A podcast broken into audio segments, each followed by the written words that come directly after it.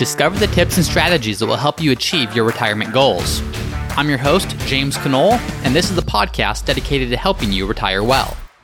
It all starts right here on Ready for Retirement.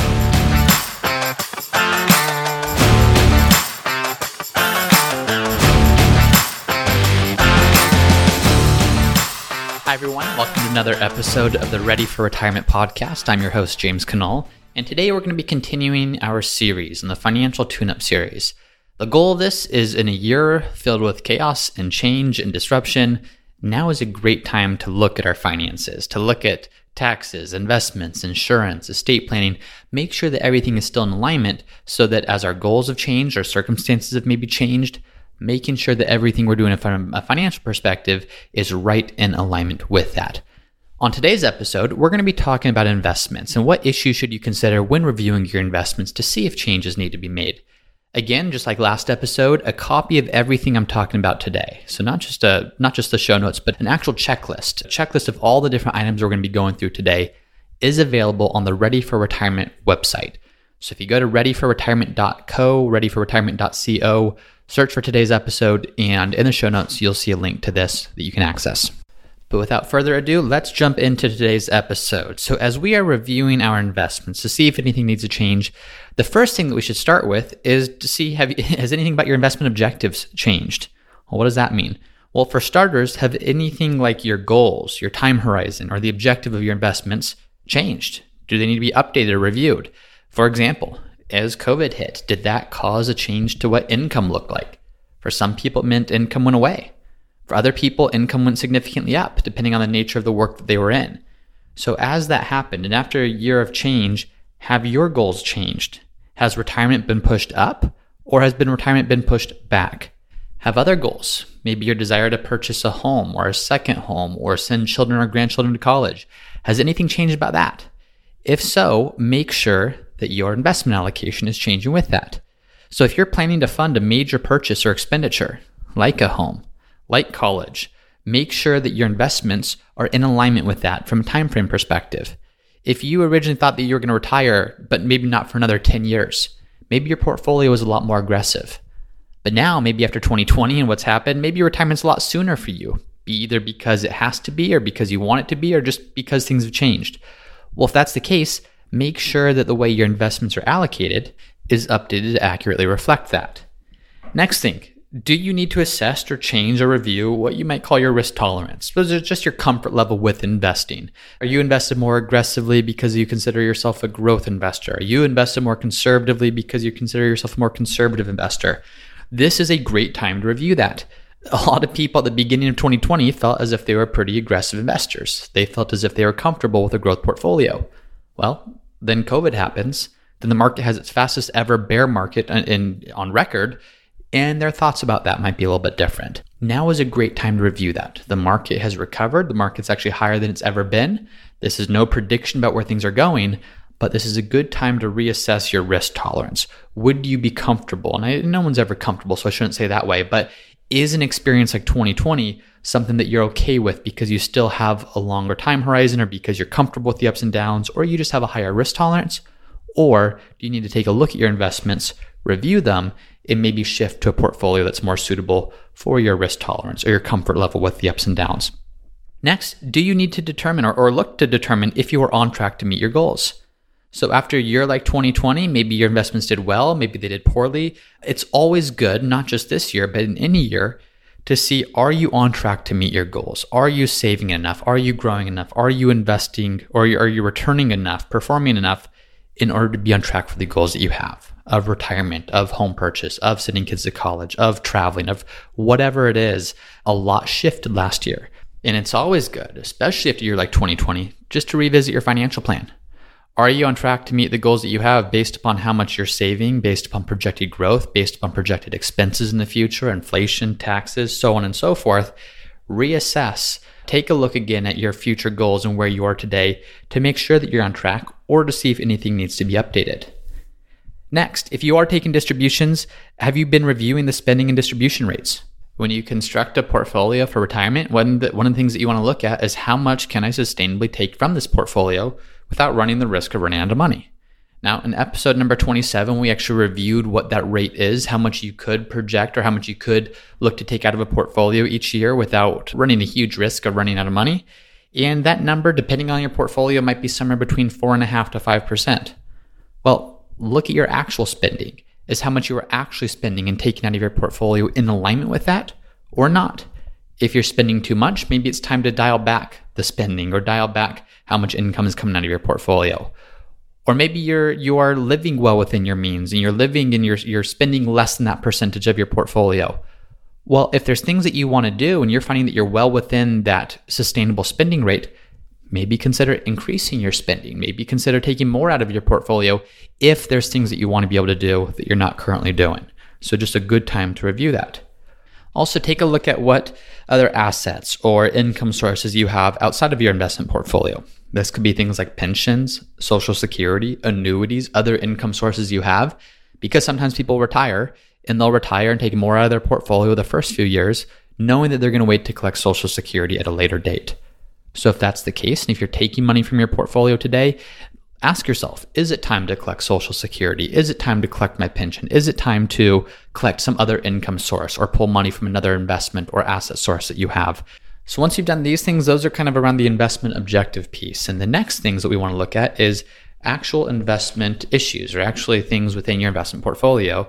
The first being your asset allocation.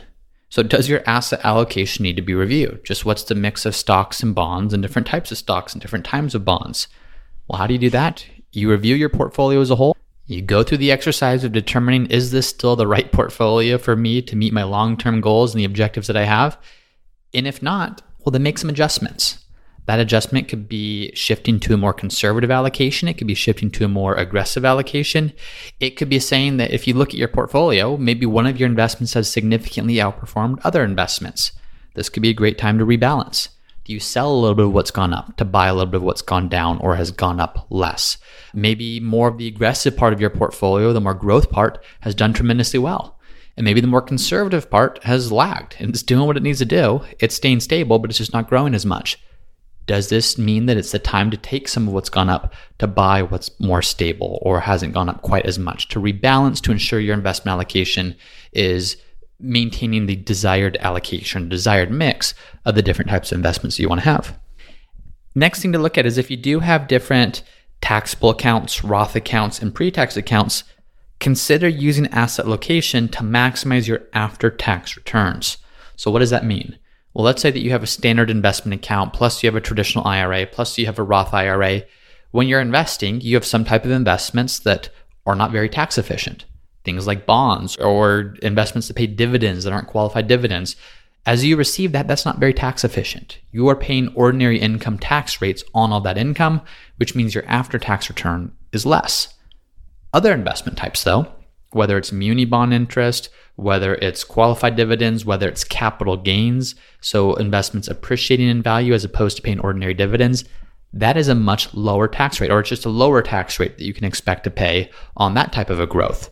So the theory here is if you're going to own different types of investments, that's totally fine.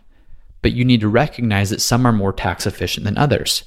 So for the tax inefficient investments, you maybe want to consider putting those in your traditional IRA or your Roth IRA. Whereas the tax efficient investments, maybe you put those in your standard investment account, your brokerage account, because that's where you are going to be paying taxes on the growth. So let's put the most tax efficient investments there and put the tax inefficient investments in the types of accounts that you're not going to be paying taxes on as it grows. So it's not just about asset allocation, which is what types of investments are you using. It's also about asset location, which is where are you owning these different types of investments.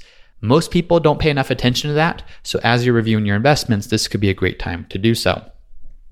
Next, look to see are you planning to take any distributions from your accounts? Well, if so, you may want to sell or you may want to consider putting a portion of your investment allocation into cash or at least something very conservative. And as you're investing, as you have a long time horizon and you're trying to grow your portfolio, you're not going to want to probably have a whole lot of your portfolio in cash. It's just not going to grow for you over time. But as you're getting closer to your goal, whether it's to purchase a home or to retire or to be able to have cash available within your portfolio, you might want to consider taking some of the investments you have, selling them, and leaving that money in cash just because If there's a market downturn or something's to happen, if you have a long time horizon, it's no big deal. You just wait it out. But if you need to buy a home, or if you need to syndicate to college, or if you need to take a distribution from your portfolio to retire, that's where you want to have some money in cash. So review your portfolio, review your potential spending needs, and make the decision to maybe allocate a portion of cash if necessary. Now, another thing you want to look at is do you have any significant investments or significant positions that represent a large portion of your portfolio? Where I see this a lot is with company stock, especially in a year like 2020 where different investments do very different things and some have performed very, very well.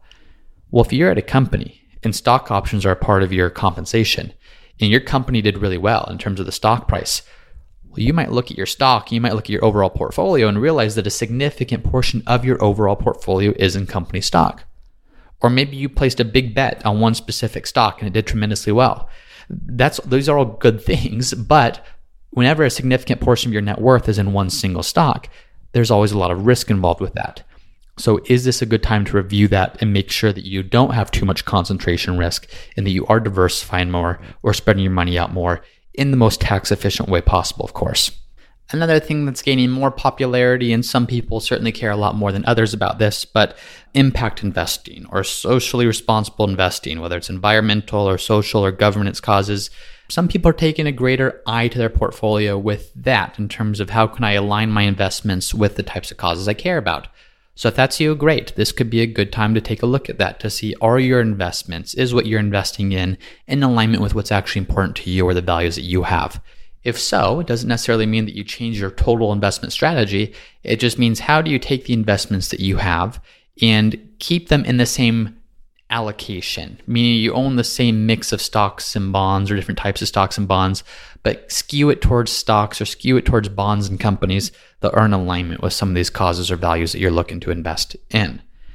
And then finally, on the investment piece, do you need to open a new account that's specifically tied to a certain investment objective?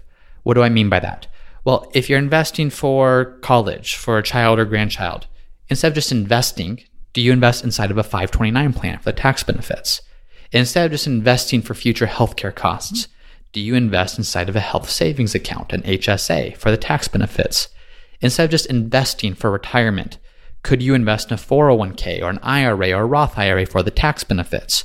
So, as you are investing, if you're investing just in a regular standard brokerage account, ask is there a better account I could be doing this in? Where I could still have access to all the same great funds or very similar funds, but do so in a way that's going to benefit me from a tax perspective. The next piece that you want to review when it comes to your investments is actually the tax piece. So, number one, do you have a taxable account and are you funding your current cash flow needs from it?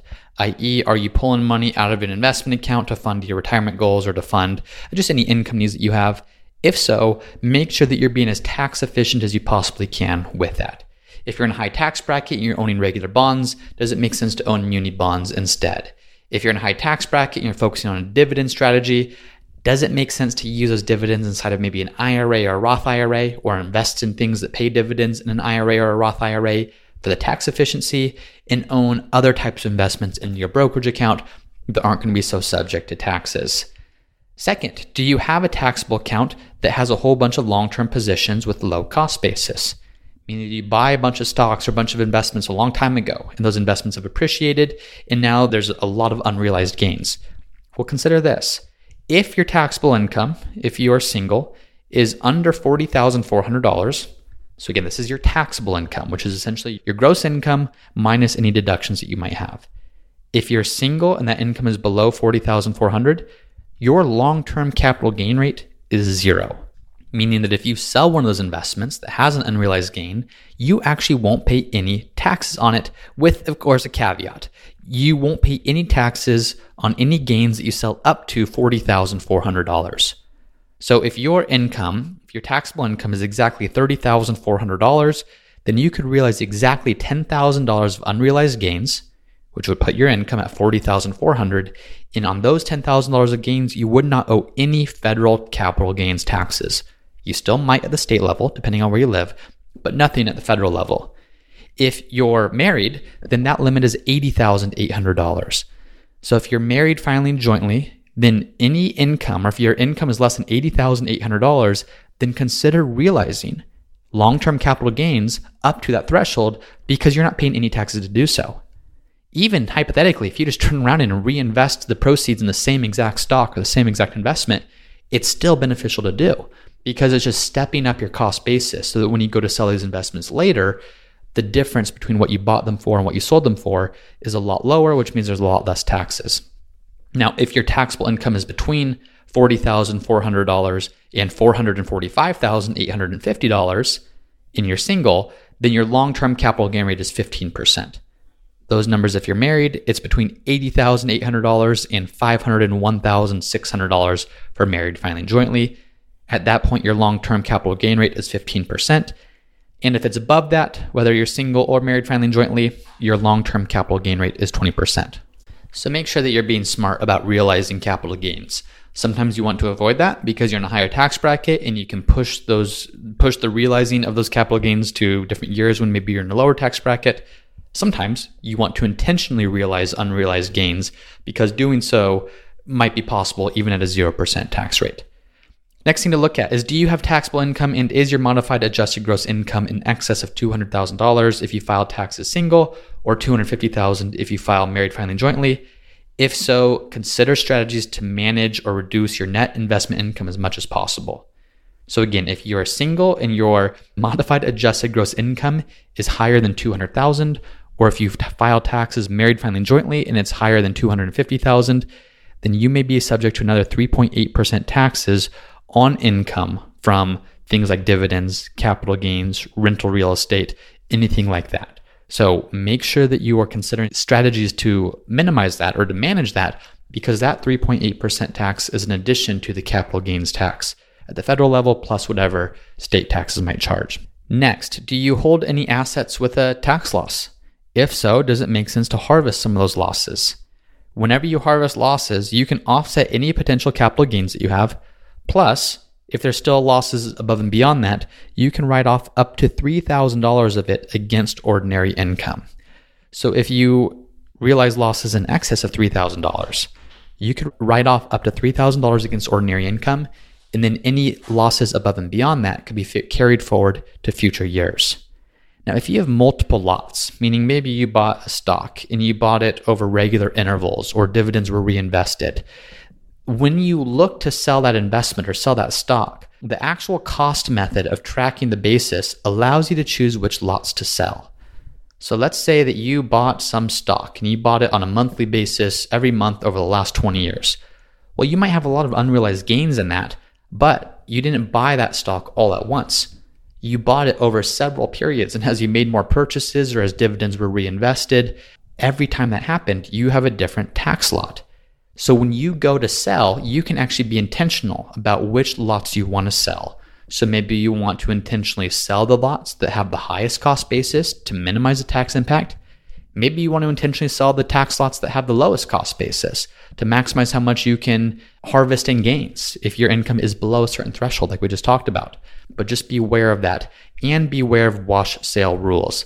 The wash sale rule is if you sell an investment to lock in a loss, but then you rebuy that investment in 30 days or less, you're going to have that wash or you're going to have that loss offset. It's going to be washed away because you have to sell it and you have to wait at least 31 or more days before you can purchase it again if you want to use the tax benefits. Next thing you want to review is are you trying to minimize your overall tax liability? If so, then you'll probably want to limit trading within your taxable accounts as much as possible. The first thing this does is this just controls how many gains are realized, at least to the greatest extent possible. So long term gains are preferential to short term gains, but even long term gains, they still increase your total income. They could trigger AMT, alternative minimum tax, and they could affect your eligibility for certain miscellaneous exemptions or deductions or credits or just any other income related preferences and adjustments. So it's not just paying more taxes on it, but it, there's a lot of things that more income could potentially impact. Also, if you own certain types of mutual funds or interests in REITs or MLPs, just be prepared for some unique tax consequences. This could be gain distributions or it could be depreciation recapture or certain things like that. Just be aware of that. The different types of investments, different types of funds or REITs or MLPs have different ways of reporting income that you need to be aware of because it's all going to pass through to you. And then just other issues to consider as you're reviewing your investments is first and foremost, is there a plan in place during periods of market decline? So last year was a big shock to a lot of people. No one before COVID happened, a few months before it could have happened, could have ever predicted the stock market would be losing over a third of its value in five short weeks. That happened very quickly, very drastically. And it happened in the midst of a great economy and it happened in the midst of very low unemployment when a lot of things seemed to be going well. So, what it showed is the importance of having a plan in place during periods of market decline. It means, do you have an emergency fund in place? Yeah, your emergency fund has nothing to do with your investments. But if you don't have it and you lose your job and your investments drop significantly like they did in COVID, well, where are you going to pull money from if you need it during that time? Having an emergency fund allows you to stay fully invested as needed. Do you have a plan where income is going to come from? Are there contingency plans if plan A doesn't go according to plan? Are you going to be emotionally prepared to see your investments lose 20, 30, 40% of their value depending on how you're invested?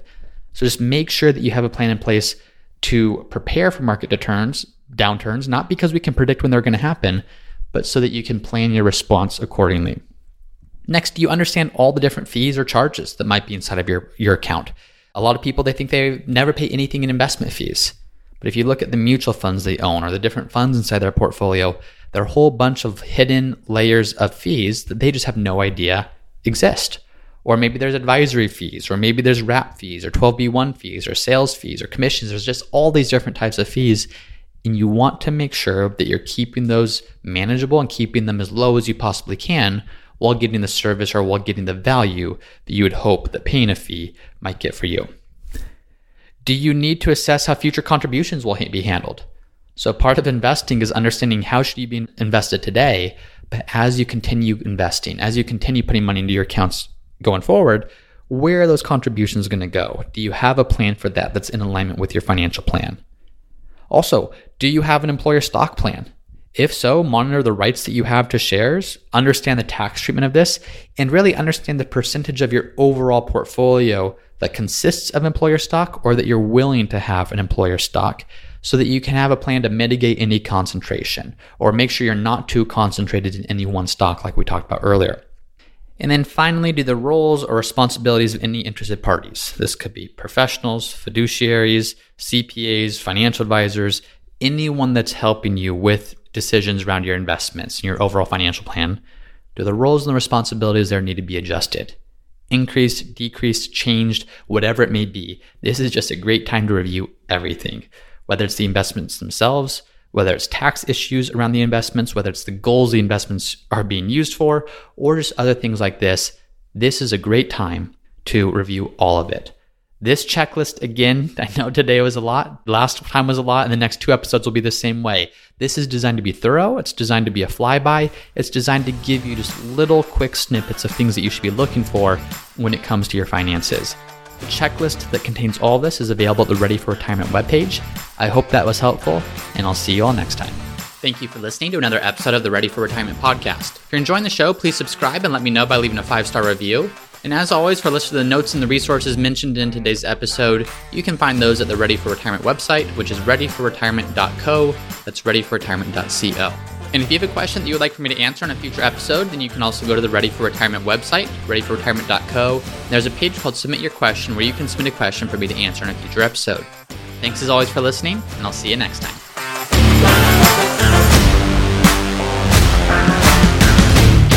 Hey everyone, it's me again for the disclaimer. Please be smart about this. Before doing anything, please be sure to consult with your tax planner or financial planner. Nothing in this podcast should be construed as investment, tax, legal, or other financial advice. It is for informational purposes only.